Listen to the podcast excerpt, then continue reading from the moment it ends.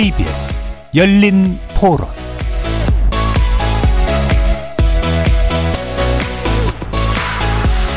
안녕하십니까. KBS 열린 토론 정준희입니다.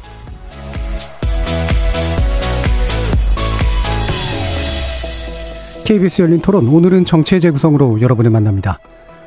지난주 더불어민주당 이재명 대표의 체포동의안이 가결된 이후 정치권의 혼란이 가중되고 있습니다.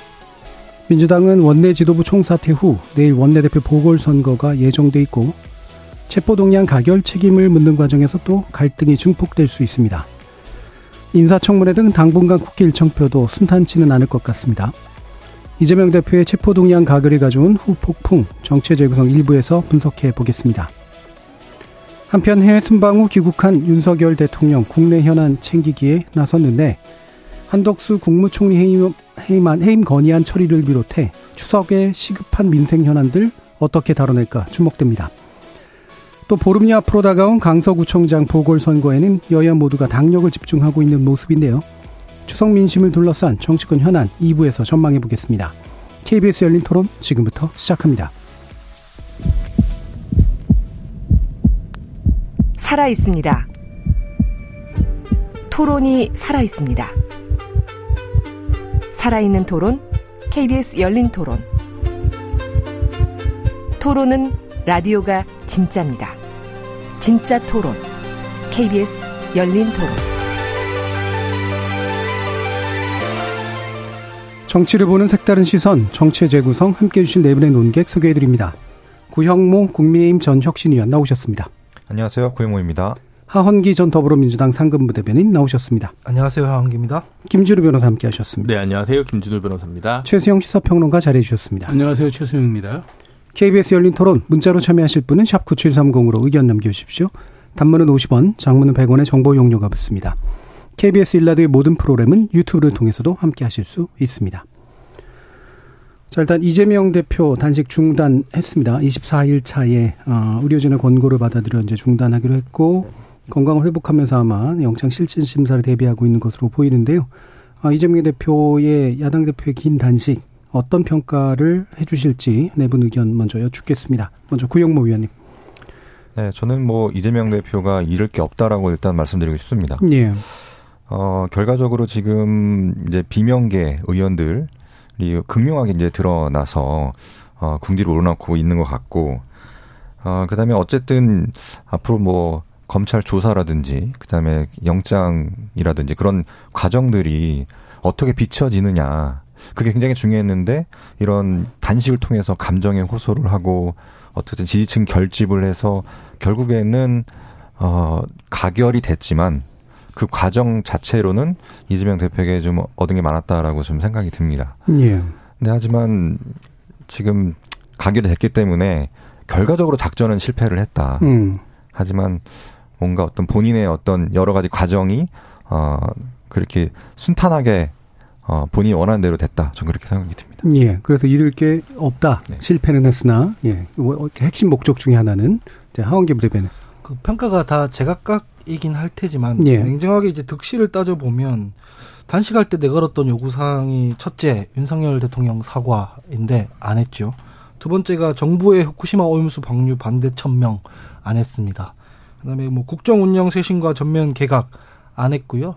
기본적으로 뭐 오히려 신원식, 김행, 유인촌 후보자 이런 분들을 지명했습니다. 그래서 사실상 요구 사항도 다 들어준 게 없고 현재 스코어로 봤을 때 뭐 민주당의 지지율이 드라마틱하게 올랐느냐 하면 그것도 아닙니다. 그래서 사실상 얻은 것은 딱히 없었다 이렇게 볼 수밖에 없을 텐데 예.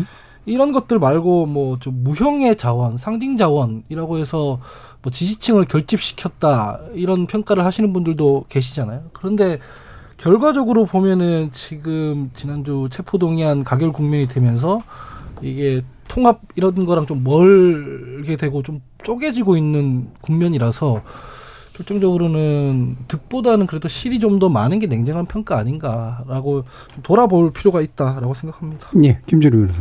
네, 그 이제 이재명 대표 입장에서는 명분을 하나 잃고 실리도 하나 잃고 실리를 하나 얻은 정도라고 생각을 하는데요. 얻은 실리는 당에 대한 오너십이 더 강화되었다. 그래서 음. 체포동의안 가결 이후에 뭐 탈당자 수가 뭐 5천 명대인데 신규 가입 당원 2만 몇천 명이라는 보도가 나왔거든요. 그러니까 당의 뭐 친정 체제나 장악력이 조금 더 강해졌다는 측면에서는 얻은 실리가 있는 것 같고요.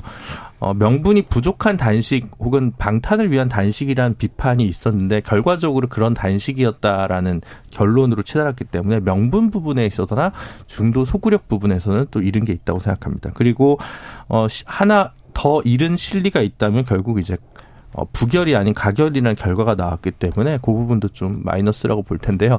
다만 이 성적표는 어, 내일 있을 구속영장 실질심사를 통해서 결국 나온 결론에 따라서 전반적인 종합 점수가 좀 달라질 거기 때문에 지금은 아직 뭐 최종적인 성적표를 매기에는 좀 이른 거 아닌가라는 생각이 들고 근데 이게 이제 민주당한테 어떻게 작동할 것인가는 조금 더 복잡할 것 같아서 역시 이것도 이제 아마 영장 실질심사 가 결론이 난 이후에 어, 당내의 리더십과 혹은 주류와 비주류 간의 갈등과 반목이 어떤 식으로 굴러갈까에 따라서 민주당의 성적표는 좀 달라질 것 같습니다. 예, 최성평. 네, 그뭐 굳이 이제 그 연기를 비유한다면 축구 경기에서 이제 이 체포동의안 가결 여부가 이제 전반전 같은 개념이 됐는데 여기서 만약 부결이 되었더라면은 뭐 일단 어, 후반전이 없었을 뻔했는데 후반전이 생겼어요. 그런데 네. 전반전 성적표는 예상치 못하게 전 대량 실점을 했다. 음. 근데 그 대량 실점이 뭐냐면 이제 저는 그렇게 봅니다. 그러니까 단 하나 얻었다면은 이제 그 당의 구심력이 좀 강화됐다는 거. 네.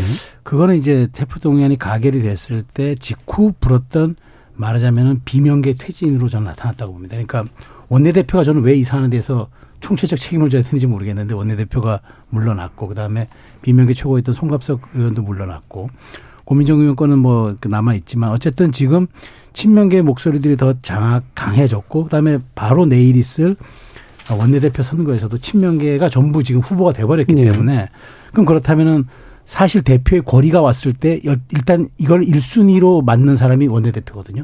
그렇다면 그런 것을 모든 걸 감안하면은 이재명 대표의 당내 그립감과 장악력 그다음에 90년 훨씬 더 높아진 것 하나에 그건 그거는 이제 좀 말하자면 큰 유효타로 저는 보고 있습니다.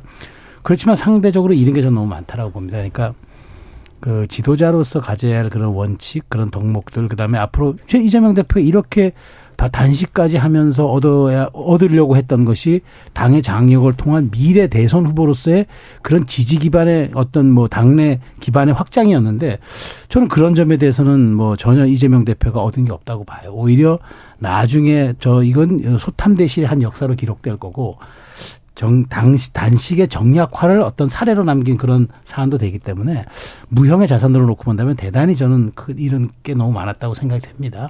다만 이제 후반전이 이제 남아 있어요. 후반전이 네. 남아 있어서 후반전의 성적이 얼만큼 전반전을 어, 어떻게 이게 또 보완할 것인가 문제 남아 있는데 후반전에서의 결과도 저는 그럼에도 불구하고 저는 아, 뭐 영장 기각에 대해서 좀 이따 서로 다 얘기를 하겠습니다만은 그럼에도 불구하고 저는 이재명 대표가 이것을 만회할 수 있는 그런 정도의 그 정치적인 어떤 그런 성과들은 저는 없을 거라고 사실 봐요. 그래서 어쨌든 저는 전반적으로 놓고 보면 이재명 대표의 단식은 어, 저는 정말 개도 구럭도 다 잃은 굳이 속담으로 친다면 네. 개도 구럭도 다 잃은 그런 실책에 가까웠다. 다만 뭐 당내 구심력 효과는 대단히 컸다는 점은 저도 인정합니다. 예. 그래서 그러면 당내 이제 구심력 측면들은 대부분은 어느 정도는 인정하신데 하부 대 변인 같은 경우는 이게 어떻게 아, 해석되시는지 이게 이제 체포동의안 가결과 지금 맞붙어 있는 상태잖아요. 이 부분에 대한 이야기 좀 더 들어보도록 하죠. 일단은 사실 영장 실질 심사까지 결과를 좀 봐야 된다고 저는 네. 생각하는데요. 지금 너무 정치적 흥분 상태이기 때문에 해석을 너무 양극단으로 하고 있다고 저는 생각합니다. 음. 일단 이게 딱 선명하게 둘러 나뉘어서 뭐 가결표를 던진 사람들은 다 대표를 구속시키려는 사람들 이렇게만 보고 있는 것 같고요. 부결표 던진 사람들은 국민과의 약속을 뭐 헌신짝처럼 여긴 사람들 이렇게만 지금 보고 있는데 저는 그렇게 단순하지 않다고 생각합니다. 예. 백몇 명 부결표 던진 사람들 중에는 국민과의 약속도 중요하지만 지금 시점에서 이게 가결이 됐을 때는 당에 끼치는 혼란이 너무 극심하기 때문에 가령 만약에 구속이라도 되면 12월 이전에 당대표가 유고되거나 이랬을 때는 전당대회를 다시 해야 되거든요. 근데 물리적으로 시간이 없기 때문에 그걸 좀 피하고 싶었던 분들도 계실 것이고 가결표 던진 사람들 중에서는 이제 꼭 구속해야 된다는 게 아니라 우리 당이 약속했으니까 법원의 영장 실질 심사를 받아서 기각을 따내면 그것만으로도 뭐 이렇게 방탄 공세나 프레임이나 이런 거 벗어날 수 있다라고 생각해서 가결 던질 분들도 계실 거거든요. 근데 이거가 지금 너무 정치적 흥분 상태이니까 가결 입장인 사람들은 뭐 검찰에 대표를 내줬다. 부결인 사람들은 약속을 헌신짝처럼 오겠다. 이렇게만 지금 나눠져 있어서 정상적인 수습이 안 되고 있다고 저는 생각을 하지만 내일 실질 심사 결과 이후에 시간이 좀 있기 때문에 결과적으로는 좀 정리가 되지 않을까 싶고요. 만약에 12월 이후에 이게 터졌다 그러면 한 3개월 이 혼란이 갈 텐데 그럼 바로 총선이거든요. 네. 더 위험했을 것이다 이렇게 봅니다. 예, 그러면 뭐 같이 연결해서 한번 얘기를 더 해보죠. 그러면 다시 좀더 여쭙고 싶은 게 만약에 이제 기각이 된다. 그럼 어떤 식으로 예, 해석이 됩니까 이게? 저는 그렇게 생각하거든요. 6월 달에 대표가 영장실질심사 받겠다고 했기 때문에 약속을 지켜야 된다는 입장이었습니다. 그전에는 부결이었지만. 그러고 나서 기각이 될 거라고 주장을 했고 기각을 시켜야 된다고 주장했습니다. 왜냐면은 제가 봐도 정치검찰의 이 무도함에 대해서 알릴 수 있는 방법은 국회가 아니라 법원의 심판을 받는 수밖에 없다고 생각했기 네. 때문이거든요. 기각이 되고 나면은 사실 이 이후에 검찰이 지금까지 했듯이 뭘 하는 건 제가 봤을 때 불가능합니다. 너무 무리한 게 되는 것이고 국민들도 그거 그냥 가만히 두고 보지 않을 것 같거든요. 그래서 오히려 법원의 실질 심사를 받아서 기각을 따내면 대표의 리더십은 더 공고해지는 것이고 지금부터는 당이 사법 리스크 방어하는 것이 아니라 총선 체제로 다시 전환할 수 있게 되기 때문에 오히려 민주당이 전화위복할 수 있는 계기가 될 거다라고 봅니다. 네, 그러니까 당으로서는 그럴 것 같은데 예를 들면 가결에 참여했다라고 이제 의심받고 있는 분들이라든가 네. 이런 신명 비명 이른바 이런 갈등들은 어떻게 해소될 것 같으세요? 저는 그거는 대표가 포용해야 된다 생각합니다. 음. 사실은 그 제가 논리를 봤어요. 이 불체포 특권 포기한다 내려놓겠다라는 것은 비회기중을 전제로 한 것이다라고 하거든요. 근데 불체포 특권의 플레임이 뭐냐면 회기 중 불체포 특권이에요. 비회기 중에는 애초에 불체포 특권이란 게 없습니다. 회기 회기 중에 그 회기 중 불체포 특권을 포기하는 게 아니 이게 말이 안 되는 얘기거든요. 애초에. 그래서 그분들 입장에서는 사실 대표가 교섭단체 대표 연설에서 약속했고 그 이후에 혁신위에서 불체포 권한 내려놓겠다는 게 혁신 아니었는데 그 당에서 수용했지 않습니까? 네. 약속 지켰을 뿐인데 이걸 색출해서 간다. 이거는 반민주적인 행태라고 생각하기 때문에 이걸 뭐 공포 정치 이런 걸 통해서 통합되는 그런 조직이나 공동체는 없습니다. 그래서 기각을 받아냈으면 이미 명분으로나 실리로나 대표가 다 건정 올렸기 때문에 그때부터 통합 절차에 들어가야 된다라고 생각합니다. 예, 그러니까 가결을 한 의도가 정치적으로 의미가 있었기 때문에 그래서 그거를 받아들이는 방식으로 간다. 뭐 이런 정도입니다. 또한 그 의도는 그 사람들 개개인밖에 모르는 것인데 예. 민주주의 정당에서 민주정당에서 어떤 그 개인의 양심과 소신에 의한 표결 투표를 본인들이 마음대로 재단해서 뭐 색출하고 징계하고 이런 것이 과연 민주정당의 모습이 맞는 것인가라는 성찰과 반성은 우리가 할 필요가 있는 거죠. 예, 최선희 부님. 네, 네, 저도 뭐 마찬가지 생각입니다. 그러니까 아니 뭐 이건 원론적인 얘기가 아니라 저는 오히려 지금 뭐 가결 5인방이라고 구체적으로 이름도 막 거명이 되더라고요. 네. 뭐 저는 그분들은 뭐 소신 투표했고 또 지금도 그렇게 했다고 얘기를 합니다. 그런데 아니 김은경 혁신위에서 권고한 1호가 그거였고 그걸 당론으로 채택해 달라고 그랬고 이재명 대표도 6월 달에 그걸 해 달라고 얘기했고 그리고 이 불체포 특권이야말로 지금 하부 대변인 말씀하셨지만 헌법 41조가 규정하는 거는 국회의원은 회기 중에 부당하게 국회 동의 없이 체포 또는 구금되지 아니한다니까 이건 명문화돼 있는 이건 성문 조항이고 아니 그러면 이분들이 그리고 이걸 뭐 부- 우리가 부결한다 이걸 당론으로 정했습니까? 소신 투표라고 한 거 아닙니까? 그리고 우리 헌법상 보장돼 있는 게 인사에 관한 그 투표는 전부 무기명 비밀 투표라 한 건데 그거를 색출하겠다? 이거는 정말 메카시 광풍 같은 이야기죠. 색출하겠다는 얘기. 그러니까 저는 물론 이제 이게 당내 장악력을 높이고 그다음에 비명계가 공천권 다툼 과정에서 오히려 여기에 드라이브를 걸면서 유리한 고지에 점할 수는 있으나 저는 오히려 이 다섯 명의 가결위원들에게는 공천 불이익이 갔을 때 저는 여- 이 민주당이 역풍 맞을 거라고 봐요. 오히려 이분들은 저는 공천 과정에서 더 오히려 저는 제가 보기에 뭐 유리했으면 유리했지 저는 그렇게 비, 불리한 고지를 점하지 않았다고 생각합니다. 지금은 뭐 이렇게 지금 정말 그 광풍 같은 시간이 불지만 실제 총선에 돌입했을 때는 민주당이 그러면 이재명의 민주당이어야 하느냐 국민의 민주당이어야 하느냐 국민에게 물을 거 아닙니까? 그럼 국민의 민주당을 하겠다는 사람들이 그렇게 가결표 던졌다고 전부 여기에 관련된 사람들을 모두 공천에서 탈락시킵니까? 저 그렇게 못할 거라고 봐요. 그래서 저는 이제 이 또한 이제 말하자면은 전술적 측면에서 놓고 본다면 이재명 대표가 이를테면 나중에 구속이 됐을 때라도 옥중 공천이라든가 옥중 결제 같은 경우를 하기 위해서 저는 명분 쌓기라고 하는 걸로 봐요. 예. 그렇기 때문에 저는 이걸 가지고 조금 더 드라이브를 거는 걸 건다거나 마치 원내대표가 당선돼 가지고도 이런 분위기에 대해서 더 말하자면 원내대표도 여기에 뭐 동참한다든가 앞장선다든가 저는 그러면 민주당이 정말 쇄신의 시간들 전부 놓치고 그다음에 그것들은 명백하게 그 지금 여러 가지 잡히고 있는 중도층들을 총선 때 갖고 오기 야당이 가져올 수 있는 게 매우 유리한 고지에 다 있지만 그럼에도 불구하고 이분들을 야당의 지지로 갖고 오려면은 민주당이 변해야 됩니다. 그런데 이런 상태로 그러니까 메카시 강풍이 부는 것처럼 색출해서 처벌해서 끝까지 추적해서 정치 생명을 끊겠다? 저는 뭐 가능하지도 않- 않을 뿐더러 그건 가능할 수도 없는 얘기고 또는 그렇게 해서는 민주당이 안 되기 때문에 저는 적절한 지점에서 통합이라는 이름이 어느 시점에 나올 것이냐. 뭐 이재명 대표가 뭐 어 뭐 그 구속으로 시- 재판을 받든 아니면 불구속 재판 받든 간에 저는 11월 1월 12월 12월 사이에 분명히 통합 얘기가 나올 거라고 봅니다. 그러면서 저는 자연스럽게 이 문제는 봉합될 거라고 저는 생각이 됩니다. 예, 김준호 의원.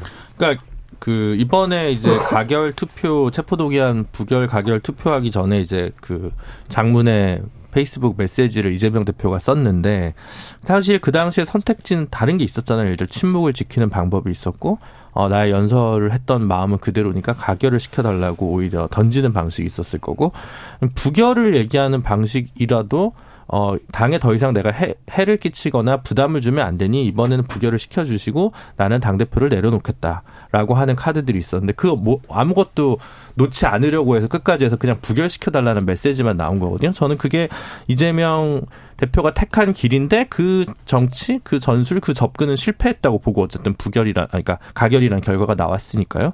그럼 이제 앞으로 이 영장이 어떻게 이제 결과가 나오냐에 따라 좀 달라지겠지만 그 뒤도 마찬가지일 거라고 생각합니다. 이재명 대표가 개파의 수장으로서 단일 개파로 민주당을 바꿀 것이냐 아니면 어 당의 대표로서 면모를 좀 보일 것이냐를 가지고 결국은 선택할 수밖에 없을 것이고 최수영 평론가님 아까 말씀하신 대로 뭐 예를 들어 그게 아마 뭐 서른 의원이나 김종민 의원, 조웅천 의원, 뭐 이상민 의원, 이원우 의원 이런 분 정도일 텐데 어 지금 이렇게 됐을 때 만약 다섯 분을 다 날린다? 그럼 그거는 이제 민주당이 오히려 음, 선거에서 굉장히 그 패전으로 가는 길일 거라고 보기 때문에 역설적으로 아마 이분들을 다 공천에서 배제하기는 좀 쉽지 않을 겁니다. 다만 현역 이 공천에서 배제돼야 자신들한테 기회가 오는 정치 신인들이나 어, 다양한 이재명 캠프 인사들은 굉장히 소리 높여서 방송이나 유튜브를 통해서 뭐 색출해야 된다 뭐 이런 얘기를 강하게 하겠지만 그건 순수 제가 볼 땐 개인 이해관계인 것 같고요. 민주당 차원에서 보면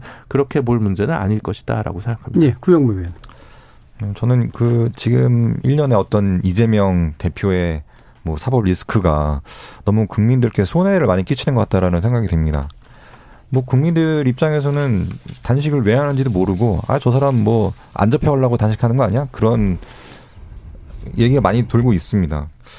그런 상황에서 지금 또 보면은 최근에 뭐 며칠 동안 경제구에 시달리는 뭐 일가족 사망 사건들도 있고 그러니까 그런 측면에서 이러한 이야기들이 빨리 좀 소문가 됐으면 좋겠다라는 생각이 듭니다. 그리고 저는 이재명 대표가 기각이 되든 뭐 구속이 되든 지금 민주당의 분열은 이제 점점 더 심해질 것 같습니다. 이제 공천 시즌이 다가오면은 이제 의원들도 사실 뭐 당 대표 당 상관없이 개인의 어떤 정치 생명이 있어서 그게 가장 중요하기 때문에 오늘 보면 뭐 서영구 의원 같은 경우에도 서른 의원을 갖다가 뭐 윤리위원회 해부하겠다.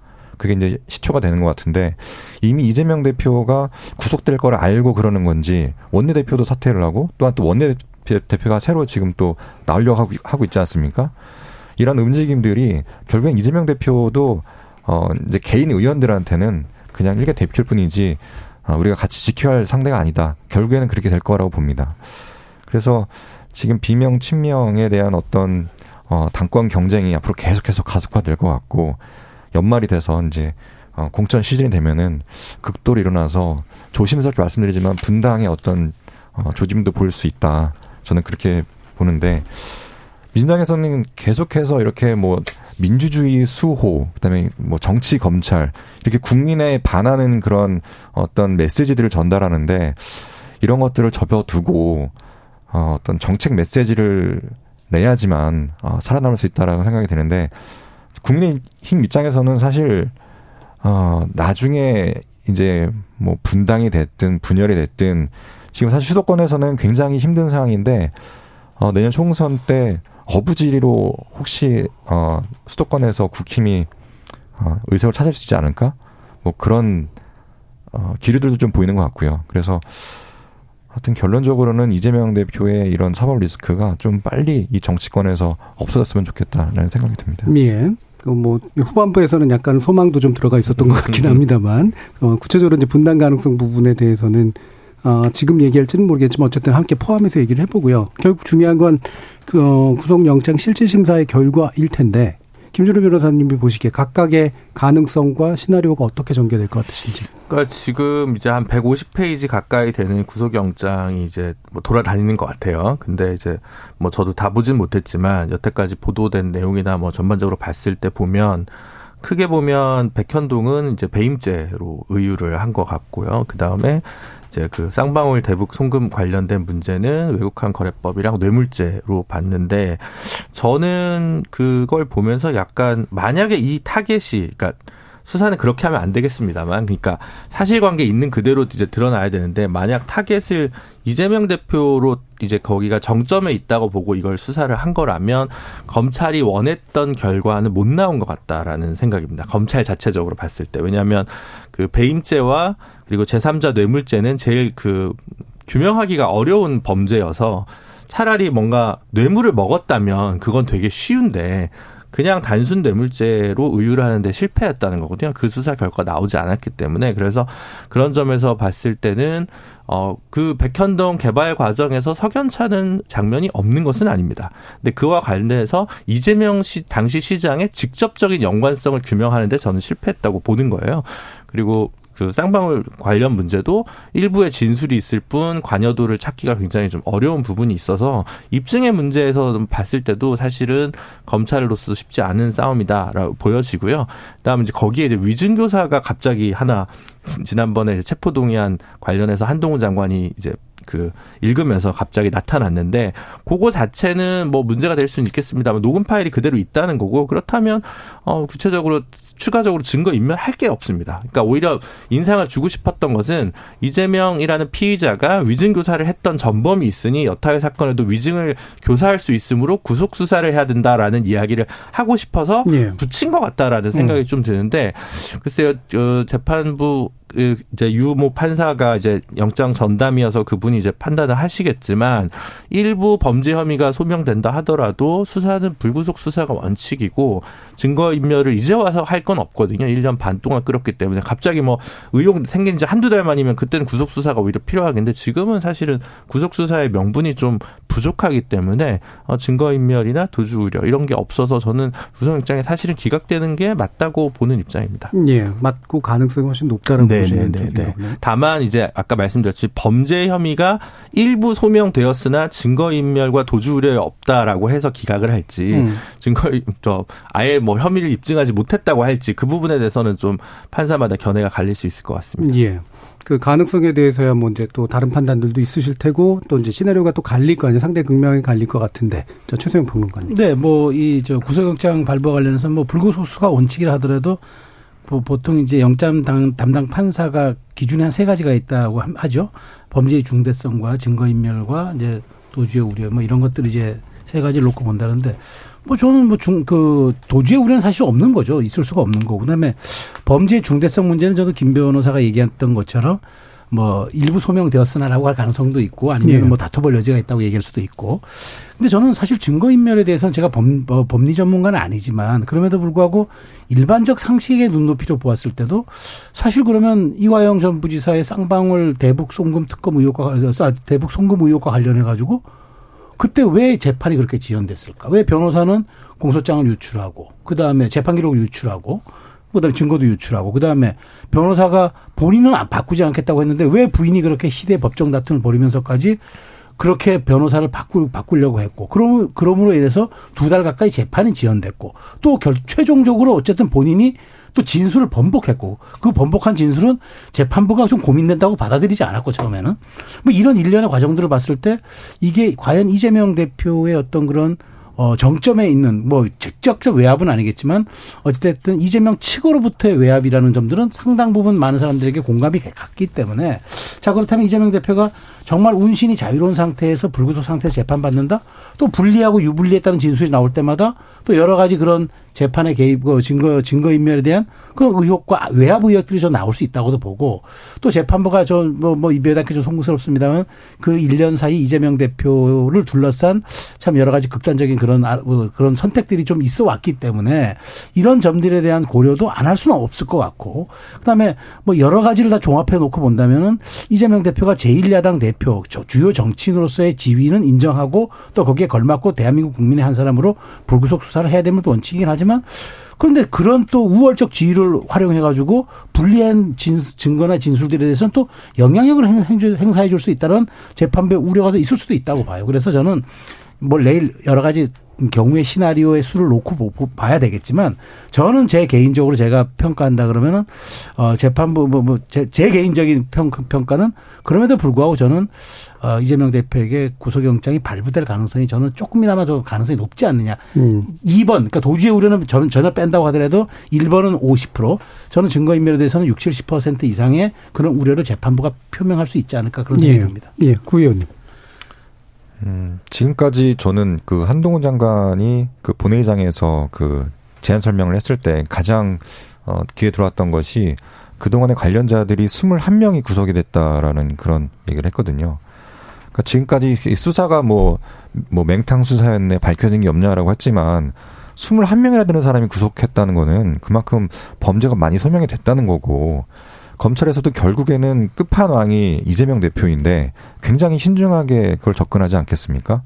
그걸 가지고 뭐 계속해서 시간을 끈다라고 생각하겠지만 검찰 입장에서도 이거에 대한 어떤 정치적인 부담감 때문에 지금까지 시간이 계속 오래 걸린 것이고 그 이러한 것이 이제 성과를 빌어서 어 이제 구속영장 이제 실질심사를 받게 되는데 어 저는 가능성 높게 구속이 될 거라고 봅니다. 어 아까 이제 뭐 최수영 평론님께서 말씀하셨지만 여러 가지 상황이 그 일반 국민들 상황에서 재판을 뭐 연기한다는 것도 사실 그건 쉽지 않고요. 어떤 본인의 신상이 문제가 있지 않는 한. 그다음에 변호사와 의뢰인의 관계가 그렇게 소통이 안 된다는 거는 굉장히 수상한 겁니다.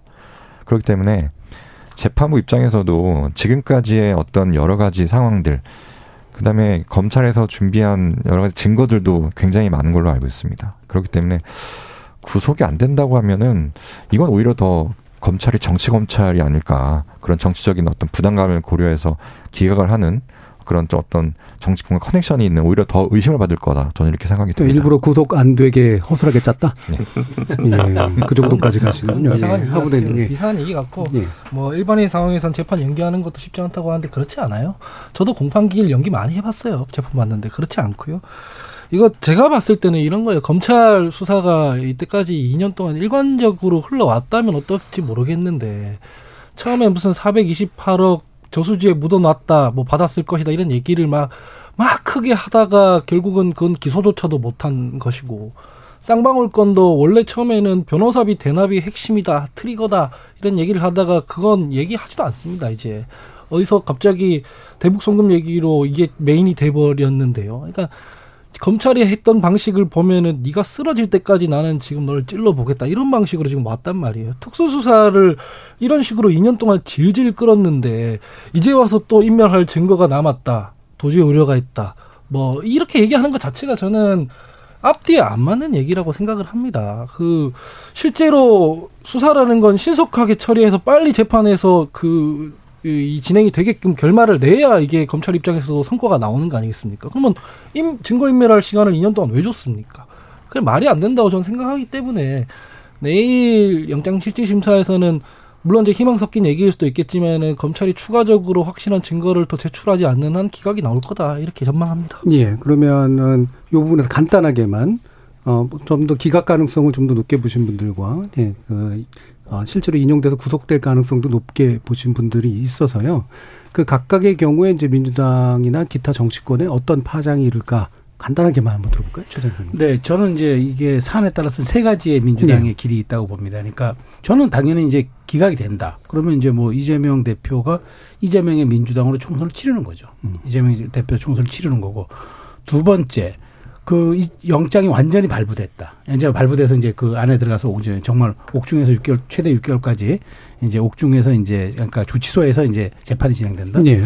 저는 쇄신의 민주당이 될 거라고 봅니다. 그러니까 아무리 뭐 친명계가 뭐라고 해도 그 부분에 옥중 결제 이런 얘기는 저는 뭐 지금 하는 얘기지 정말 아, 총선의 시간이 다가올수록 저는 이건 시한폭탄 같은 이야기고요. 아마 친명과 비명 쪽에서의 어느 정도 합의 구조 속에서 이루어진 쇄신 비대위가 출범하면서 쇄신의 민주당의 시간이 올 겁니다. 다만 이제 이게 어, 범죄 혐의도 다 소명되고 다 모든 것이 다 완벽한데 다만 증거 인멸에 그러니까 도주의 우려가 없어서 여러 가지 또그 사회적 미치는 파장을 우려해서 우리가 불구속 재판하겠다라는 재판의 소명이 있을 경우에는 저는 이 경우에는 분열의 민주당이 올 수도 있다. 네. 이제 애매해지기 때문에 저는 오히려 지금 최대 30명 그리고 저 사실 뭐 여러 가지 오기 전에 이제 그 우리가 사전에 대기실에서 방담 나누는 중에 최대 50명까지도 사실 있었다는 얘기가 있었거든요. 예. 그럼 그렇다면 저는 이, 이 숫자의 말로 당을 하나 만들 수도 있는 숫자죠. 그렇다면 저는 분열의 민주당의 시간이 올 수도 있다. 그래서 세 가지 선택지가 있다고 봐요. 이재명의 민주당과 그다음 쇄신의 민주당, 그다음에 분열의 민주당 이 제각각의 예. 경우의 수가 민주당 앞에는 선택지로 남아 있을 것이다 생각합니다. 예. 김준. 저는 그럼에도 불구하고 분당 가능성을 되게 낮게 보거든요. 음. 이제 최재형 평론가님 분석에 전부 동의함에도 불구하고 이게 분당이 되려면 예를 들어 말씀하신 대로 지금 이제 일부 범죄 혐의가 소명이 된다라는 문구가 나온 순간 이건 분열이 이제 확 되는 건데 여기서 치고받고 더 싸우겠죠. 치고받고 더 싸우는데 만약 합의가 안 된다. 예를 들면 쇄신 비대위가 안 된다. 그러니까 심지어 물론 이제 그 영장이 발부되면 비명계의 목소리가 더 커지겠죠. 근데 그게 아닌 상황이라면 한쪽에서는 비대위를 만들자고 할 거고 명계에서는 전당대회를 열어서 수의 숫자로 밀어붙여서 다시 당권을 차지하려는 시도를 할 것 같거든요. 근데 그렇게 됐을 때 이거를 이게 어- 어느 어떻게 튈 거냐 비명계는 그대로 몰릴 거냐 말 거냐 아니면 영장이 발부가 된 상황에서 명계에서 오히려 적극적으로 나가서 탈당을 할 거냐. 근데 저는 비명계가 탈당을 해서 당을 만들 시나리오는 없을 것 같습니다. 대선 주자를 포함하지 않은 당이 어 새로 성립을 선거 직전에 하긴 좀 어렵다고 보고 사실은 금태섭 전 의원의 새로운 선택도 결국은 금태섭 의원이 국민들한테 대선 주자급으로 인정을 못 받기 때문에 그 당의 지지율이 안 나온다고 저는 생각하거든요. 그래서 비명계는 현재 뚜렷한 대선 주자가 없기 때문에 혹은 이낙연 어, 전 총리가 이 상황에서 그걸 적극적으로 등판할 리는 만무해 보이기 때문에 그런 건 없을 것 같고요. 오히려 명기에서 나가면 나갔지 이런 생각을 좀 해보고 있습니다. 예. 하버드님. 아니 그 정치가 통합의 예술이고 이제 조율의 일인 건데 다 같이 사는 방법을 모색해야지 자꾸 뭐 누구 이쪽 죽으면은 이쪽 살면은 누군 죽는다 이런 식으로 가는 것 자체는 정치가 아니라 전쟁이고요. 그런 식으로 가면은 이재명 대표 입장에서도 정치 생명이 그렇게 길게 못 가요. 결국 당을 깨먹은 당 대표가 되잖아요. 그래서 저는 분당이 된다는 전제로 얘기하는 것 자체는 지금 너무 섣부르다고 생각을 하고요. 그리고 계속 제가 방송도 그렇고 나와서 입장 나 입장 얘기하시는 분들 보면은 공천 얘기를 굉장히 많이 하세요. 공천 때문에 가결표 던졌다. 공천 때문에 부결표. 이게 저는 그렇게 생각 안 하거든요. 본인이 공천만 생각하고 있으니까 남들도 다 공천 때문에 행동했을 거라고 생각 그 여기는 걸 뿐인 거예요. 그 가결표 던지는 게 별로 그분들 입장에서 공천에 유리하지 않아요. 그럼 부결표 던진 입장에서는 이재명 태- 체제가 유지돼야 공천에 유리하니까 그런 게 그렇게 한 겁니까? 그거 아니거든요. 다 나름대로의 그 공적 마, 마음과 계산과 판단이 깔려 있어서 이렇게 된 거라고 보고요. 그런 것들은 총 총체적으로는 대표가 결국 그 영장이 기각된다고 했을 때는 보듬고 가야지. 이게 지금 이재명 대표는 그냥 민주당의 대표이기만 한 게 아니라 거의 유일한 민주당의 대선 주자이기도 한 것 아니겠습니까? 5년까지 갔을 때 결국 본인도 정치 생명을 계속 이어나갈 수 있는 길이기 때문에 분당만큼은 어느 쪽이든 다 막으려고 할 거다라고 저는 생각합니다. 네. 지금은 정치적으로 너무 흥분 상태니까 뭐 색출을 해야 된다, 당을 깨야 된다 이 얘기를 하지만 시간이 지날수록 결국 이 흥분이 가라앉게 되면 통합하는 방향으로 갈 수밖에 없을 거다라고 생각합니다. 그러니까 제가 잠깐 말- 말씀드린 경우도 제3의 선택지라는 게 가장 가능성이 낮은 거죠. 예, 예. 낮은데 이제 저도 이제 어떤 포연이 좀 자욱해 가라앉으면 다시 오겠지만 그럼에도 불구하고 저는 왜 그러냐면은 내일 영장의 사유에 적시되는 것에 따라서 그 임팩트도 저는 배제할 수 없는데 단 1, 20%의 가능성도 저는 있다고 보기 때문에 그건 예. 제3의 선택지로 예. 가능성이 낮으나 이제 그걸 빌미로 이제 이후에 또 어떤 일들이 예. 벌어질지 그러니까 모른다. 분명히 심리적 분당 상태이긴 한데 예. 이제 별거 했는데 이혼을 안 한 경우가 있잖아요. 그래서 저는 약간 그런 경우로 현재 민주당의 상태가 예. 지속되지 않을까라고 보는 거죠. 예, 김준우 변호사님이 이혼 전문 변호사로 바꾸셨네요. 예, 구영명 위원 님. 저는 일단 구속이 되면 그때부터 이제 민주당은 춘추 전국 시대가 될 것 같습니다. 뭐 친명, 비명. 오늘 보니까 뭐 조국 전 장관도 뭐 김어준 그 유튜브 나가서 출마 가능성에 대해서 좀 시사를 한 바가 있고 여러 가지 측면에서 이제 헤게모니가 작동이 돼서 여러 가지 이제 그 전국 시대가 될 것 같고 이제 기각이 되면 어 비명계들의 입장이 더욱더 이제 공공해지기 때문에 어 출당 수준의 분당이 되지 않을까 좀 그렇게 예상합니다. 예. 자, 그러면 일부 뭐 시간이 많이 남지는 않았습니다만 원내대표 선거 관련된 이야기로 좀 일부 마무리할까 하는데요. 어, 네 분이 출마를 했죠. 다들 이제 언론에서는 이제 친명계가 나다 이렇게 이제 얘기를 하는데 정말로 그런가는 잘 모르겠는데 일단 김준우 변호사님 어떻게 예상하세요? 글쎄 뭐 친명계라고 다 볼 수 있을지는 음. 조금 애매한 것 같아요. 그냥 다만 당의 대선 주자였기 때문에 같이 캠프를 하거나 함께 하고 힘을 모은 분들이긴 맞는 것 같긴 한데 완전 순수 친명이라고 보기는 어렵고 사실 저희는 이 원내대표 선거 결과는 맨날 여기서 제가 틀려가지고 그렇죠. 더 이상 추측을 자제하고 차라리 아 열린 토론 출신의 김민석 의원의 파이팅을 외치는 게 차라리 맞을 것 같다는 생각이 드는데요. 저는 예. 이제 여기서 사실은 뭐 각자 다 강점이 있는 김민석, 남인순, 우원식, 홍익표 의원 다 이제 강점이 있겠습니다만 어 전반적으로 봤을 때 조금 국민들 앞에서 이게 친명이다라고 하는 부분이 두드러질수록 오히려 설득력을 좀 잃지 않을까라는 생각을 네. 의원들이 좀 고민해 볼 것 같습니다. 그러니까 사실 저는 민주당한테 계속 던져지는 질, 질문은 이런 것 같거든요. 한쪽에서는 문재인 정부 때 충분히 개혁적이지 못했고 이낙연 후- 후보로는 덜 개혁적일 것 같다. 개혁적인 이재명 후보를 찍자라고 하는 한쪽과 어, 우리는 더 투명해지고 더 공정해야 되는데 조국 이재명 사이에 있는 어떤 카르텔의 문제가 석연치 않다. 이것으로는 중도를 설득할 수 없다. 이 두 가지 요구를 어떻게 좋아, 좋아할 것이냐의 문제라고 생각하는데 그런 면에서 그 이 현재 있는 시, 현재 있는 논쟁들을 조금 더 한쪽 개파가 아니라 국민의 눈높이로 잘 해석할 수 있는 사람이 좀 되는 것이 민주당을 위해 이로운 길이 아닌가 싶습니다. 예, 최세구. 그 저는 이제 주목하는 게 이제 네 분 가운데 가장 늦게 합류한 우원식 의원이 네. 주목돼요. 왜냐하면 이제 이분이 어 문재인 정부 초기 때 이제 사실은 그 했잖아요. 그러니까 그게 아마 제 기억에 드루킹 때 아마 그 상대편 그 이제 원내대표가 그 아마 그 김 김 김성태 의원이었을 예. 거예요. 그래서 그때 그 당시였는데 근데 이분이 그나마 좀 개파색이었고 그럼에도 원하는데 이분에게 막판에 의원들이 많이 요구를 했다는 거예요. 예. 많이 요구해서 좀 출마를 해달라. 그래서 출마에 합류를 했어요.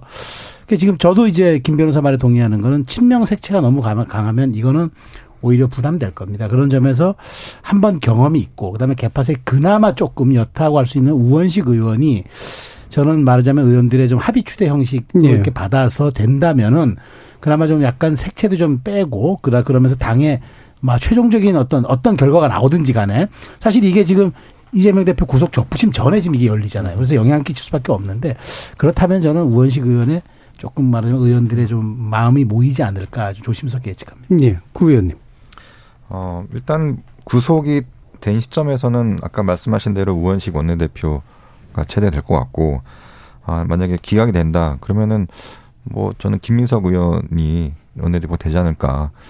뭐 보면은 단식 때 항상 옆에 있더라고요. 가장 많이 보였고, 어떤 그런 투쟁의 어떤 그 아이콘이잖아요. 김민석 의원 같은 경우 민주당에서. 예. 그래서 저는 간단하게 이렇게 좀 생각합니다. 예, 어, 한번 드립니다. 뭐 말씀처럼 원내대표 선거 가뜩이나 맞추기 힘든데 이번에는 원내대표도 나름대로 선거가 있거든요. 예. 그당 돌아다니면서 의원님들끼리 선거를 하면 그 분위기를 읽어서 논평을 하곤 하는데 지금은 워낙 빛의 속도라 가지고 음. 이게 너무 깜깜이긴 합니다만 사실 친명계 의원님들 입장에서는 그렇게 생각할 수밖에 없을 것 같아요. 만약에 구속이 됐을 때, 인용이 됐을 때, 그러면 원내대표가 이걸 대행하게 되는데 어떤 사람한테 하는 게 제일 안전하겠느냐 이 계산을 해서 표를 줄 것 같고 제가 하나 아쉬운 거는 민주당에서 이제 심파를 너무 많이 찍는 것 같아요. 이 원내대표 나온 분들 중에 잘 아는 분도 있고 아닌 분들도 있는데 네 명이 공이 그러더라고요. 내가 이재명 대표와 민주당을 수호할 것이다. 뭐 사실 정부가 폭정을 하면은 제1야당이 국민을 지켜야 되는데 자꾸 당원이랑 국민들더러 이 제1야당 지켜달라고 하고 있고 지금 원내대표 나온 분들도 그런 메시지를 내고 있어서 그럼 오늘 좀, 아, 저 개인적으로는 아쉽기도 하고 그렇습니다. 예. 자, 일부 이렇게 좀 마칠 텐데요. 어, 송훈님께서 민주당 오가작, 오가작 통제도 아니고 왜 이렇게 의견을 강요하나요? 국민 앞에서 불첩기 약속해놓고 체포동의안 가결되니까 배신이라고 하고 어리둥절합니다. 라는 의견 주셨고요. 유튜브에서 느레랑님께서 체포동의안이 가결되었다고 해서 구속된다고 할 수는 없지 않나요? 법원에서 기각하지 않겠어요? 2년 동안 검사 200명이 달라붙어도 찾아서 나온 게 없지 않았습니까? 라는 의견도 주셨습니다. 자, 일부 논의를 통해서 현재, 어, 소용돌이 속에 있는 이제 민주당 상황 짚어봤고요. 이어지는 2부에서 윤 대통령의 현안 관련 대책과 함께 몇 가지 또 국회에서 다뤄야 될 문제들 짚어보도록 하겠습니다. 여러분은 지금 KBS 열린 토론과 함께하고 계십니다. 토론은 치열해도 판단은 냉정하게 복잡한 세상을 바꾸는 첫 걸음은 의외로 단순할지도 모릅니다. 평일 저녁 7시 20분 당신을 바꾸는 질문 KBS 열린 토론 정준희입니다. KBS 열린 토론 정치의 재구성 김주루 변호사, 하원기 전 더불어민주당 상근부 대변인, 구영모 국민의힘 전 혁신위원 그리고 최수영 시사평론 이렇게 네 분 함께 하고 있는데요. 자, 이제 총선 관련된 이야기 좀 일단 먼저 좀 나누면, 어, 지금의 이제 상황에서 국민의힘은 어떤 준비를 하고 계신 건가? 이따가 이제 아마도 얘기 나오겠지만 함께 얘기도 좋을 것 같은데 조정훈 의원을 섭외, 그, 영입했습니다. 1호로. 이런 게 이제 그 총선판을 그리는 그림 중에 중요한 일부인가? 어떻게 보세요? 뭐 여권에서 사실 좀 비판적인 목소리가 좀 많이 나오고 음. 있는 건 사실입니다. 예. 뭐 과연 이 조정훈 의원 하나로 중도 확장이 가능할까라는 그런 의구심이 좀 많이 있는 것 같습니다. 저는 개인적으로 조정훈 의원 같은 경우에는 정책적으로도 굉장히 의정 활동도 잘 하고 그동안 많은 중도층의 어떤 좋은 평가를 받았긴 했지만 정말 아쉬운 게 이렇게 좋은 평가를 받은 어떤 정치인이 결국에는 선거 때 오면은 흑화되는 게 정말 정치권의 수순 아닌가. 음. 결국에는 본인도 일을 하려면 배지를 달아야 되잖아요. 예. 결국에 내년에 그럼 지역구를 출마를 해야 되는 상황인데 그럼 어떤 방법이 있을까?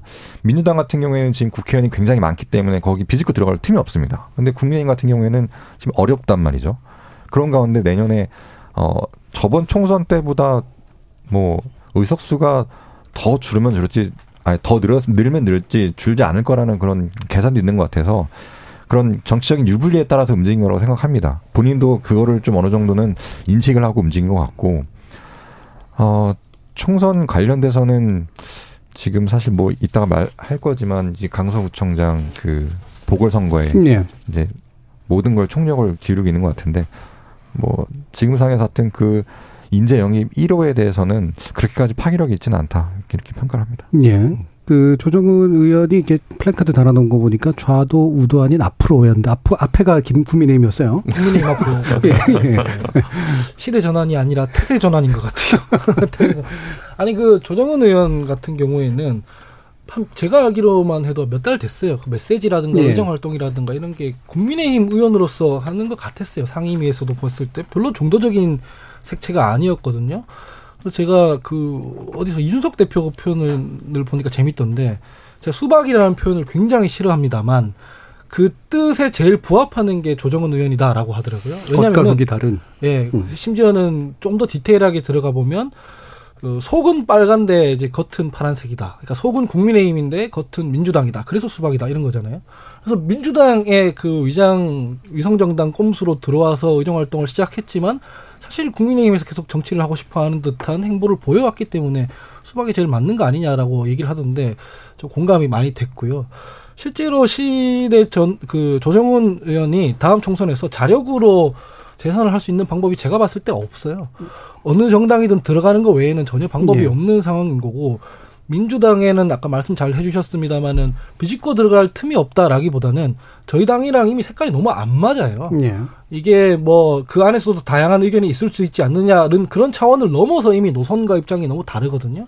그래서 어쩔 수 없이 그 국민의힘에 들어갔다고 생각을 하는데 국민의힘에서도 공천을 줄지 전 잘 모르겠어요. 왜냐면 그래봤자 수도권 어딘가에 험지에 나가려고 들 텐데 험지에서는 조정은 의원이 그, 저, 그, 본선에서 당선되려면 지금 윤석열 대통령한테 비판적인 논조로 나가야 될 거거든요. 근데 그러면 공천을 안 줄 거예요. 반면에 공천에 너무 매몰되는 그런 행보를 보이면 본선에서 어려울 거거든요. 그래서 저는 되게 오판했다고 생각을 하고요. 국민의힘에서는 지금 좀 치장을 한 거 아닌가라고 생각을 할 뿐입니다. 저 민주당에서는 지금 사실 총선 준비를 할 게 없고 그냥 개별 의원들이 각계 전투를 하고 있는 상황이라 실질 심사 끝나고 나서 뭔가 정리가 된 후에 좀 전열이 정비되지 않을까 싶습니다. 예. 사실 김기현 대표가 영입을 한 건데 네, 그렇죠. 그림이 좀 보이세요? 저 부분. 저는 뭐 정글 음. 속으로 넣은 것 같아요. 왜냐하면 사실 예. 지금 마포가 앞 얘기 나오거든요. 그렇죠. 예. 근데 여기 지금 현역만 세명이에요 음. 이용호 의원 와 있고 최승재 의원이라고 이제 중소기업 상인연합회 음. 출신인가 그분 와 계시고 이분 비례죠. 그다음에 조정훈 의원이에요.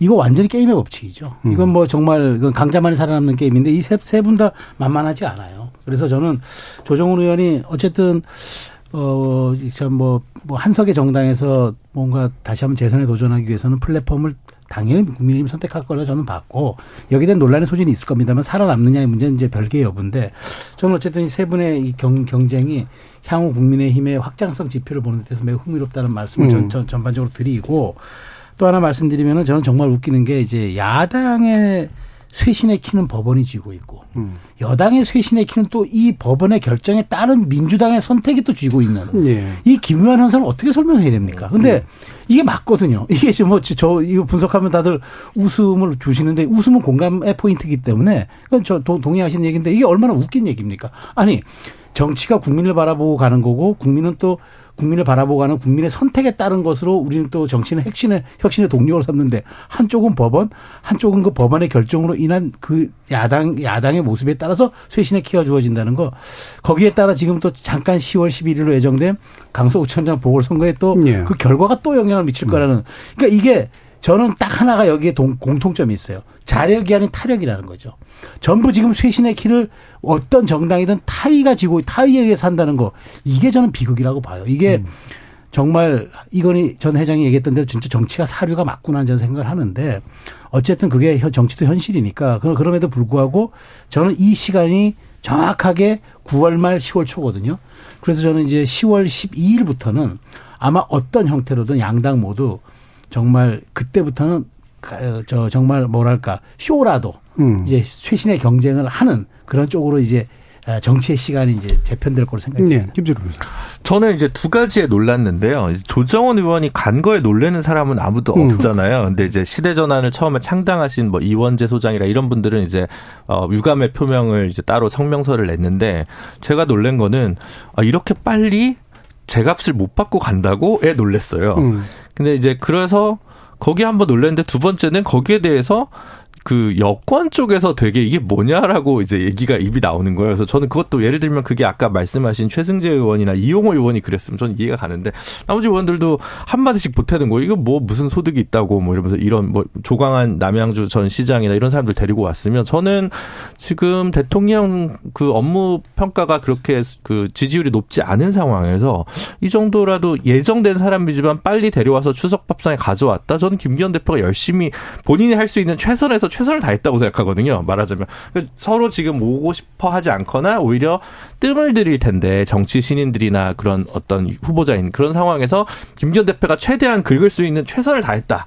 저는 김기현 대표는 최선을 다했다고 생각하거든요. 그게 이제 국민들에게 감흥을 어떻게 줄지 안 줄지는 좀 별개의 문제지만 그래서 거기서 근데 또 다른 여권 관계자들 대부분 이거에 대해서 좀 비판적으로 얘기를 하는 거 보면 아 김기현 리더십에 불만이 있는 거구나 혹은 김기현 체제로는 다음 총선 가서는 안 되겠다는 거를 둘러서 표현하는 거 아닌가라는 생각이 들었거든요. 이 음. 영입 작업 결과물에 대한 평가라기보다는 저는 좀 그렇게 징후적 독해를 좀 하고 싶다는 생각이 들고 그래서 예. 어 어쨌든 저는 김기현 대표가 강서구청 선거도 지금 결과가 별로 안 좋을 수도 있는 상황에서 그 전에 자신이 할 수 있는 최선의 노력을 다하기 위해 좀 일찍 카드를 쓴 것 같다라고 생각을 합니다. 예, 그래서, 강서 네. 얘기 나왔으니까 바로 해보죠. 하부 대변인 좀 어떻게 지금 판대 보고 계세요? 저는 강서구청장 선거는 뭐 일관적으로 말씀드리지만은 국민의힘이 심판받을 겁니다. 음. 뭐 불과 몇 달 전에 대법원 유죄 판결 난 사람을 다시 후보로 내보낸다는 발상 자체가 제가 납득도 안 되고 이해도 안 되고 그런 국민들은 굉장히 많을 거거든요. 그건 유권자를 되게 우습게 보는 행위예요. 예. 그리고 그 포장지로 이 사람은 공익 제보자이기 때문에 괜찮다 이렇게 얘기하는데 얼마 전에 그 청문회에서 대법원장 후보가 그러더라고요. 공익 제보자라고 하면 선거법 공, 공직선거법상 문제 생길 수도 있다고 허위 사실 유포로. 왜냐하면 법원에서 이미 이 사람은 공익 제보자가 아닌 걸로 판결을 판단을 받았는데 그 얘기를 하고 돌아다니는 것 자체가 허위 사실 유포라는 거죠. 그리고 이분이 대검 감찰 결과를 보면 과간이에요, 사실은. 뭐 어디 10급 공무원도 해서는 안 되는 사람이에요. 그 건설업자한테 막 골프 향응 접대 몇몇 차례씩 수수받고 자기가 감찰해야 할 대상 기관인 과기부에다가 뭐 5급 사무관 자리 알아봐달라고 하고 그렇게 자기한테 위임받은 권력이나 권한을 자기 사적으로 막 전유하고 전횡하는 사람한테 구청장 자리를 준다? 그 공적 권한을 공적으로 사용할 거란 보장이 어디 있습니까? 그래서 이거는 국민들도 다 알고 있고 선거가 진행될수록 강서구 구민들도 다 알 수밖에 없는 문제이기 때문에 결국 심판받을 거라고 저는 생각합니다. 예. 이게 뭐 지난주에도 물론 얘기는 했습니다만 네. 이게 그 지지율 그러니까 그 지지 세력들을 이제 최대한 모아서 투표율이 높지 않은 보궐선거의 특성을 어, 감안한다면 생각보다는 예측이 어려울 수 있다가 이제 기본적인 어떤 진단이긴 하고요. 근데 어느 정도 진행되면서 아마 이제 약간 판세가 읽혀지는 면도 좀 있고 있을 테고, 어 그리고 또 특히나 이제 이 결과가 또 바로 이후에 이제 정치적인 어떤 함의를 더 크게 가질 거기 때문에 그래서 그 부분에 관련된 얘기를 더 한번 들어보도록 하죠. 네, 뭐 저는 뭐 지난주도 그랬지만 예측할 수 없다. 음. 왜냐하면 이게 기본적으로 재보궐선거 투표율이 낮는 낮는 낮은 거에다가 기본적으로 양당 모두 총력전의 양상을 띌 테고 예. 그러니까 낮기 때문에 가용 자원들 최대한 동원해 가지고 아마 의원들에게도 5호 담당제식으로 전부 이제 지역을 부여해 가지고 성과를 볼 텐데 그렇다면 이건 사실상의 양당 모두 총력전 양상이어서 중도층에 여기에 많이 개입할 수 있는 중도층의 투입 투표 여부가 많이 개입할 수 있는 여지가 작기 때문에 저는 이번에 조직표로 승부를 건다면 예측치 못하겠다. 그리고 지금 보면은 어 대통령의 지지율이 그나마 횡보지만 그러면 조금 상승세를 가는 가는 게 있는 것 같고 어 그다음에 이제 뭐 이재명 대표가 저는 그래서 하나 예상이 어긋난 거는 만약 방탄이 됐으면 그러니까 부결이 되었으면은 이 방탄에 아마 후폭풍이 그, 그 네. 쪽 반영될 거라고 했는데 뭐 그 거는 넘어갔습니다만 기각이든 뭐 그 발부든 이제 이 여부도 좀 있겠지만 이 변수는 약간 사라진 것 같아요. 그래서 저는 양쪽의 조직적인 투표를 동원하는 것과 그다음에 나머지 이제 이재명 대표의 리스트 그러니까 말하자면 변수가 사라진 상태에서 양당 모두 가용 자원을 총동원하고 그다음에 지금 아 여권으로서는 엄청나게 지금 말한 데미지를 입은 이슈가 없어요. 그나마 저는 파지티브한 이슈가 이- 있는 상황이라고 보기 때문에 저는 이 승부 장담하기 어렵고 그렇지만 이 결과에 따라서 저는 결과에 따라서 만일 여당이 진다면은 저는 그렇게 후폭풍 불 것 같지 않은데 음. 만일 야당이 진다면은 여기에 저는 민주당이 더 큰 타격 왜냐하면 당연히 이길 거라고 모두가 예측했던 선거였기 때문에 저는 그 후폭풍이 오히려 저는 당의 어떤 분열과 쇄신을 더 가속화시킬 거라고 봅니다. 예. 지금 저기 국민의힘 선대위가 정우택 의원, 정준석 의원 공동선대위원장이죠. 재밌는 건 안철수 의원이 동원됐어요. 이 부분도 어떻게 보시는지까지 한번 들어볼까요? 어, 사실 제가 3년 전에 안철수 예. 대표 수행을 했을 때, 그 당시에 사실 그, 김, 저기, 김태우 후보를 인재영입 차원에서 한번 식사 한번 잘간 음. 적이 있었습니다. 그, 그때 한 거의 한두 시간 정도 그런 인연이 있었던 것 같고, 어, 지금 상황에서 사실 당이 총력전을 펼치고 있잖아요. 지금 가불병 아예 그 각 의원들을 조를 짜서 예. 지금 이렇게 진행이 되는 걸로 알고 있습니다. 저는 지금 저는 좀 이상한 게 이게 전국적으로 이렇게까지 국민들의 관심을 갖는 보궐선거는 좀 처음이라고 생각하거든요. 음. 근데 민주당 후보가 누군지를 잘 몰라요, 사람들이. 예. 그러니까 그거는 그 흔히들 뭐 보궐선거가 투표율이 낮을 거라고 생각이 드는데 이렇게까지 많은 국민들이 관심을 갖는다는 거는 어 아무래도 좀 인지도가 굉장히 압도적으로 높은 우리 국힘 후보가 그래도 잘 싸우지 않을까. 그래서 저는 최소한 어, 졌지만 잘 싸웠다 정도의 수준까지는 가지 않을까. 음. 예, 그렇게 저는 바라보고 예. 있습니다. 나쁜 명성도 명성이다가 아마 여기서 작동할 것이다. notorious죠, notorious. 예. 네, 김준우 의원님. 근데 저는 여당이 이렇게 불필요하게 너무 많은 걸 건 것 같아요. 너무 음. 많은 걸 걸다 보니까 부담스러우니까 안철수 의원까지 어, 쓰고 싶지 않은 카드를 고문으로 이렇게 갖다 쓴 거에서 어떤 김기현 대표의 어떤 초조함 이런 게 좀 묻어 나온다고 생각하거든요. 아무리 하지만 이걸 그냥 무공천하고 넘어갔으면 그냥 지나갔을 텐데 너무 많은 걸 걸고 약간 국민적으로도 명분 없는 공천을 함으로 인해서 아니 그게 차라리 김태우 전 구청장을 다시 거기 후보 공천만 안 했어도 그렇게까지 부담스러운 게 아닌데 굳이 이런 무리한 공천을 한 게 어디 있냐라고 하는 부분에서 너무 여당 지도부가 여기에 좀 많은 의미 부여를 하고 어 했, 기 때문에 부담이 되게 클 것 같습니다. 물론 최소영 평론가님 말대로 지금 판세에서 야당이 민주당 후보가 이걸 패배하면 정말 민주당은 심각하겠죠. 굉장히 심각할 건데 여당은 이게 심각할지 안 심각할지 모르겠는데 한다면 이건 자초위난이다라고 음. 하는 면에서 어 상당히 좀 이해 못할 선택입니다. 음, 지나치게 과하게 네. 예, 판을 키운 건 또 국민의힘에 있다. 자 그러면 이제 한 총리 관련된 이야기로 이제 또 어, 나머지 시간 또 해볼 텐데 가결표가 175표로 적지 않았습니다. 어, 야당도 이제 야당 야권 전반이 어느 정도는 이제 동의를 했다라고 보는데 물론 대통령 안 받아들일 것 같고요. 하원기 부대는 저는 사실은 좀 뜬금없다고 생각했습니다. 왜냐면은 해임 건의안 낸다고 해서 받아들여질 리도 없을 뿐더러 이게 뭔가 계기가 있어야 되지 않습니까? 뭐 민주당 입장에서나 혹은 뭐 국민들이 보기에도 한, 한덕수 총리가 잘했다고 보기 힘들지만 뭔가 직접적인 계기가 있어서 그 국민들의 민의를 야당이 대의해서 해임 건의안을 내는 이런 모양이어야 이게 정치적 부담이 정, 저 대통령 입장에서도 될 텐데 거부권을 행사하더라도 근데 그런 계기가 사실 최근에 별로 없었어요. 오히려 지금 그 대법원장 후보라던가 장관 세 분 후보자 이 검증하는데 더 집중하는 게 국민들 입장에서 더 이 공감대를 확산시킬 수 있는 길이지. 이게 지금 너무 한쪽에서 극단으로 치우니까 한쪽에서는 이 극, 마찬가지로 양 극단에서 이제 그 다수 의석을 활용해가지고 이거라도 내본다 이렇게 되는데 이거 거부 당하고 나서 대통령이 가지고 갈 정치적 부담이 뭐가 있겠습니까 차라리 그래서 저는 너무 이게 지금 에 모르겠습니다 극단적으로 간 결과에 불과한 어떤 정치적 행보일 뿐이고 실익은 아무것도 얻을 게 없을 것이다라고 봅니다. 예, 구영무 의원. 저는 정치가 재밌는 건지 민주당이 재밌는 건지 참 아이러니합니다. 사실 이분이 뭐 국민의정부 때 청와대 비서관 하셨고 참여정부 국무총리 하셨고 저는 윤석열 정부가 거의 연정 수준급의 국무총리를 저는 임명했다고 생각이 들거든요. 근데 이분을 갖다가 거의 헌정사상 어떤 최초의 그 국무총리 해임 결의안을 부, 가결을 시켰는데 과연 김대중 대통령과 노무현 대통령께서 지금 보신다면 과연 지금 민주당의 이런 여러 가지 행태들에 대해서 좋게 보진 않을 것 같거든요. 연정 수준이라고 하셨는데 존재감은 유난히 좀 낮은 분 아닙니까? 예. 뭐 어쨌든 예. 일반 국민들은 저는 그렇게 봅니다. 어쨌든 저는 이 그러니까 아, 존재감 말씀하셨는데 저는 이분이 과거에 그렇게 과거 그 지금 민주당 정부의 이런 뭐 국무총리라든지 비서관 했다는 것도 사실은 이번에 알았거든요. 음. 예, 그러니까 그 정도로 많은 고민을 했다고 생각했는데 앞서 뭐 이제 대변인께서 많이 말씀하셨습니다. 그 수순에서 지금의 어떤 그냥 민주당의 의회 어떤 심자랑 예, 딱 그 정도까지인 것 같습니다. 네, 최세욱 의원.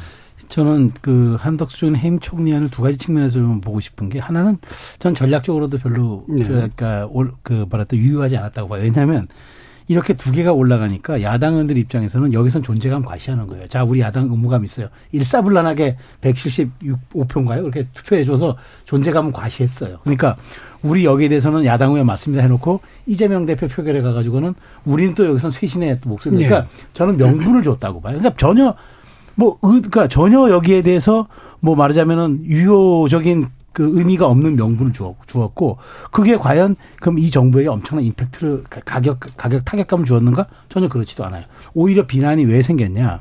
그 다음 날한 한 총리가 중국 한 항저우 날아가서 시진핑 만났어요. 예. 그러면 한 어쨌든 이것도 일종의 정상회담인데 약식 정상회담인데 정상회담 나갈 사람 등 뒤에다가 해임 됐다는 그 해임 건의가 됐다는 그 꼬리표를 줘서 한 게 과연 국익 차원에서 옳으냐라는 질문을 국민한테 던진 거예요. 그러니까 저는 시기적으로나 명분적으로나 그리고 타, 그러니까 말하자면 그 이 말하자면 유효에 대한 그 여부 여부 정도로나 전혀 저는 이게 아무런 그 감흥도 실익도 없는 그런 저는 그 해임건이었다고 보고 저는 그 점에서 이제 민주당이 여기서 이제 또 다른 게 조급증이 갖고 하는 또 그런 패착이었고 그런 전 그런 점에서 저는 윤 대통령 이거 이제 오히려 저는 이 여, 이걸 다루는데 다루는 모습을 저는 윤 대통령이 매우 말하자면 긴급하게 안 다뤄요. 왜? 요 야당이 이건 패착을 두었기 때문에 네. 오히려 저는 윤 대통령이 이거를 말하자면 꽃놀이 패착 정도로 가져가면서 당연히 부겨 일단 당연히 받아들이지 않죠. 그래서 남는 건 뭐였느냐? 저는 민주당의 상처 하나만 더 오히려 좀 추가되었기 때문에 앞으로 이제 민주당의 원내 어쩌면 저는 박강원 원내 지도부가 이 부분은 저는 제가 보기에 말하자면 좀 전혀 이제 뭐 저- 전략적이지 못한 선택을 한 거 이건 좀 전 비판받아야 될 여지가 있다고 봅니다. 예. 김준우. 근데 이제 저 뭐 비슷한 생각을 갖고 있습니다. 근데 그 같은 날 또 그 검사, 검사 탄핵 탄핵. 안도 올라갔단 말이에요. 그것도 이제 통과가 됐는데 어 그러니까 만약 제가 뭐 의결권 있는 사람이면 근데 해임안이 올라왔으면 어 뭐네 해임안에 찬성한다고 의결했을 것 같고 검사 탄핵안에도 찬성했을 것 같아요. 근데 이제 내, 제가 이제 지도부로서 이거를 안으로 플란으로 짜라고 하면 저도 안 짰을 것 같거든요. 이제 거기에서 제가 이 문제에 대해서 평하기가 되게 좀 난감한 건데 너보고 투표하라고 하면 어떡해요? 저는 뭐 찬- 했을 것 같습니다. 이렇게 생각합니다. 어, 그 어쨌든 최근 뭐 1년 반 동안의 국정 운영 지지도에서 나타나시 좀 만족스럽지 못했고 총체적인 책임을 야당에서 견제구를 낸다는 차원에서 의미가 있을 수 있다고 세- 생각하는데 그게 하필 최세영 평론가님 말씀하신 대로 이제 이재명 대표 그 체포동의안과 같은 날이 있다 보니까 아무런 힘을 쓰지 못하는 어 공이 된 거죠. 이게 되게 좋은 공인데 아무 불필요한 공이 됐다라는 생각이 들고 최근에 그 우리가 무슨 뭐 정치의 사법화 이런 얘기를 하는데 약간 요즘 민주당에서 아는 짜는 아니 그런 것 같습니다. 그 A부터 Z까지 공격할 수 있는 모든 거를 변호사처럼 다 쓰는 것 같아요. 이것도 쓰고 저것도 쓰고 저것도 쓰고 저것도 그 호흡이 없어요. 그냥 A부터 Z까지 다 쓰는 것 같아요. 아무거나 걸려라 이런 것 같고 이 완급 조절이나 그러니까 A부터 Z 중에 뭐 B, C, G 컨설팅 회사 같은데 어쨌든 세 개를 쓸 거면 세 개를 딱 쓰고 이제 그걸로 해서 밀고 나가야 되는데 그 강약 조절이 너무 없이 너무 마구잡이로 좀 난사하는 게 아닌가 싶어서 그 부분은 확실히 좀 아쉬운 것 같습니다. 예. 자, 그럼 대통령 이야기로 이제 아마 뒷부분을 좀, 아, 다뤄야 될 것 같은데요. 대통령 이제 그 해외 순방 갔다 와서 해외 순방 성과를 굉장히 많이 알립니다. 아, 굉장히 많은 이제 정상회담을 연속으로 치렀다. 그리고 돌아와서는 이제 국내 현안에 집중하겠다. 이런 이제 스탠스인데 이 부분이 어느 정도 효과가 좀 있다고 보시는지 최선 네네. 저는 뭐 상당 부분 사실 좀 그 이번에 그 이재명 전국, 이른바 이재명 단식 전국에 묻혀서 저는 대통령 순방 성과가 조금 더 덜 알려진 점에 대해서 저도 좀 아쉽다고 봐요. 왜냐하면 사실 지금 부산 엑스포 지금 유치전이 막바지인데 대통령께서 어쨌든 이런 다자 무대, 유엔 무대에 가서 41개국의 양자회담을 했다는 거. 물론 이제 어 어쨌든 국제 사회도 일국가 일표제입니다. 예. 그래서 유엔 총회 기구, 유엔 총회 국가 숫자와 부산 엑스포 회원 숫자국이 거의 큰 차이가 안 납니다. 네. 그렇기 때문에 대통령께서 거의 3분의 1에 가까운 이제 국가와 오만찬을 하고 그다음에 일대 특히나 저는 일대일로 했다는 거에 대해서 의미를 많이 부여하고 또 어, 대통령실에서는 그 얘기도 하더라고요. 다자까지 포함 바이든까지 포함하고 그러면 47개 국가 사실상의 이제 정상회담을 한 것이 정상급 회담을 한 것이다라고 얘기하기 때문에 저는 그것도 어쨌든 대통령께서 어 분초를 쪼개서 했던 국익 외교라는 측면에서 높, 높게 평가해 줘야 되고 그다음에 이번에는 특히나 저는 그 아, 그, 뭐, 디지털 권리 대장전이라 그러나요? 그것 또한, 어, 또 발표했던 것도 상당 부분 또 우리 대통령의 국격과 어떤 그 미래 사회에 대한 해안을 보여준 것 아니냐라고 또 하나 평가하고 싶고, 마지막으로는 전 그거예요. 어쨌든 북러의 어떤 그런 밀착에 대해서 강경한 어조로에게서 물론 러시아 대사관의 항의를 받았습니다만은 참 이례적으로 러시아가 대사관 통해서 항의하는 정도로 그만큼 저는 아팠다고 보거든요. 그래서 그런 점은 대통령께서 어쨌든 가치 외교 혹은 우리 국가의 어떤 전략적 외교 안보 외교 행보의 연장선상이라는 점에 대해서 저는 이런 부분도 좀 평가해야 되는데 워낙 이 국내 대형 이슈에 묻혀가지고 좀 드러나지 못한 점은 추석 밥상에 뭐 한 꼭지 정도라도 올- 올리지 못한 점은 좀 아쉽게 생각을 합니다. 예, 고영미 위원. 저는 지금 그 국정 기조가 어 매치로 계속 가자. 매치 하나만 확실하자라는 기조인 것 같습니다. 지금 내치 같은 경우에는 지금 뭐 국회가 움직이지도 않고 어떤 정치적인 개혁이라든지 이런 것들이 너무 힘든 상황 아닙니까? 그래서 이렇게 정치 싸움만 하다 보면 시간이 가니까 차라리 이 시간에 외치에 더 신경을 쓰자 해서 계속해서 뭐 대통령께서 열심히 일을 하는 모습을 국민들께 보여주는 것 같고 뭐 일반적으로 어 대통령이 지지율이 떨어지면 뭐 해외에 가서 순방 갔다 오는 거그뭐 일반 국민들 다 아실 겁니다. 근데 그런 성과 자체가 확실하게 집중을 하니까 좀 드러나는 것 같고 어 저는 이 보수 정권이 뭐 중국과는 배제한다 뭐 그런 뭐 일반적인 일반 논의는 있지만 이번에 한도수 총리가 이제 방문을 해서 시진핑 총리가 10년 만에 진지하게 이제 어 방안 이야기 나오고 있고 여러 가지 측면에서 우리나라의 국격을 국민들께 이제 아 우리 국격 이 정도다. 아 말씀하신 대로 대통령께서 어쨌든 우리 내치는 사실 많이 어 본인 스스로도 불편하고 부족하지만 우리나라가 대외적으로는 이런 국가다라는 거를 어, 알리는 어, 그런 좋은 시간이었다고 생각이 듭니다. 네, 김준일 변호사님. 저는 좀 부정적입니다. 왜냐하면 뭐 늘 이 자리에서 말씀드렸지만 뭐 노동개혁, 교육개혁, 연금개혁, 인구위기에 대한 대처 방안이 전혀 없고요. 국회가 최근에 통과시킨 게 이제 지난주에 좀 빼먹는데 이제 어, 교권보 관련한 이제 사법인가를 통과를 시켰죠. 그러니까 뭔가 어 안 좋은 사건 사고가 터지면 여야가 합심해서 그것만 이제 원파인트로 입법하는 그게 계속 지금 반복되고 있거든요. 그래서 저는 뭐 특별히 지금 내치와 관련해서 특히 뭐 장관 임명이나 대법원장 후보자 관련해서도 그렇고 사실은 이제 교육하시면 다시 또 골치 아프고 해결하기 어려운 숙제를 스스로 좀 만들어 놨기 때문에 뭐 이렇게 별로 좋은 신호들은 없다고 개인적으로 생각을 하고요. 또 글쎄요, 엑스포 물론 이제 뭐 잘 되면 좋겠습니다만 저는 이런 대형 행사가 결국은 배임 아니에요? 적잖할 것 같은데요, 무조건. 만약에 이제 저는 그런 부분에서 사실 계속 이런 어 대형 컨벤션 행사로 뭔가 성과를 만들려고 하는 이게 정치인들의 짧은 단견이 과연 뭐 국격에서 어뭐 달라지는가라는 생각이 좀 들고 어차피 모든 걸 대부분 개최한 나라기 때문에 사실 이제 진정한 글로벌 중추 국가라고 주장을 정말 하고 싶다면 그건 새로운 표준을 제시하는 거거든요. 예를 들면 뭐 AI가 문제가 됐으면 여기에 관한 규제를 어떻게 할 거냐. 미국이랑 EU는 선도하는데 그건 우리는 뭐 할 거냐. 우리는 여전히 따라가고 있단 말이죠. 그러니까 저는 글로벌 중추국가란 말도 굉장히 좀그 레토릭이 너무 인플레가 심하다고 생각을 합니다. 그러니까 새로운 국제사회의 규범이나 표준을 계속 제출할 수 있는 나라가 진짜로 선진국이라고 생각하는데 그냥 공부 잘해서 성적 놓고 이렇게 먹을 게 좀 있다고 해가지고 그게 실제로 문명을 이끄는 글로벌 선도국가라고 생각하지는 않거든요. 그래서 그런 면에서 너무 이렇게 국격 국격에 좀 취하는 것도 사실은 우리의 실력에 비해서 과잉된 어, 언어 같다라는 생각입니다. 예. 중국과의 관계 개선 시도하는 거는 평가할 만하다고 생각하고요. 나머지는 성과 없다고 생각합니다. 부하 직원이 거래처 40개 돌면서 얘기하고 왔다 그러면 그러겠죠. 그래 소득 있냐 무슨 얘기했는데 그러겠죠. 아 40개 돌면서 얘기했습니다. 그건 성과가 아니죠.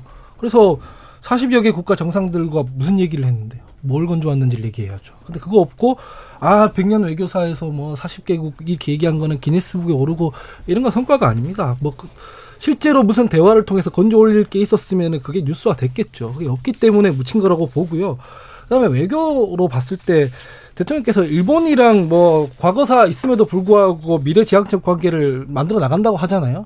근데 그 우리는 국내에서는 국적이 같은 사람들 아닙니까? 야당이랑도 좀 대화를 했으면 좋겠다. 이 40여 개국 정상들처럼 이런 말씀 드리고 싶습니다. 예. 이게 이제 짧게라도 많이 만나는 게 좋았다. 내, 내실 있게 만나는 게 낫었다. 뭐 이런 견해 차이는 분명히 있을 수 있는 것 같은데, 뭐 더. 저도 이제 뭐 여기서 사실관계 하나만, 그러니까 음. 아니, 사실관계가 아니라 이제 기네스북 얘기를 하시는데 정치 외교 분야는 기네스북에 못 올라갑니다. 그래서 이제 대통령실도 올리지 않기로 했고요. 사실 그 예. 그 부분 그 부분은 이제 대통령실 관계자가 좀 의미를 과대 부여하려고 좀 아마 기네스북 표현을 쓴 것 같은데 예. 전혀 사실일 것도 아니고 그다음에 저도 그건 비유는 좀 적절하지 않은 것 같아요. 예. 그 말씀 드리려고 말씀했습니다. 알겠습니다. 자 오늘 KBS 열린 토론 정치 재구성은 이것으로 모두 마무리하겠습니다. 오늘 함께해 주신 네 분 최수영 시사평론가 구형모 국민의힘 전 혁신위원, 하헌기 전 더불어민주당 상근부 대변인, 그리고 김준우 변호사 모두 수고하셨습니다. 감사합니다. 감사합니다. 감사합니다. 저는 내일 저녁 7시 20분에 다시 찾아뵙겠습니다. 지금까지 KBS 열린 토론 정준이었습니다.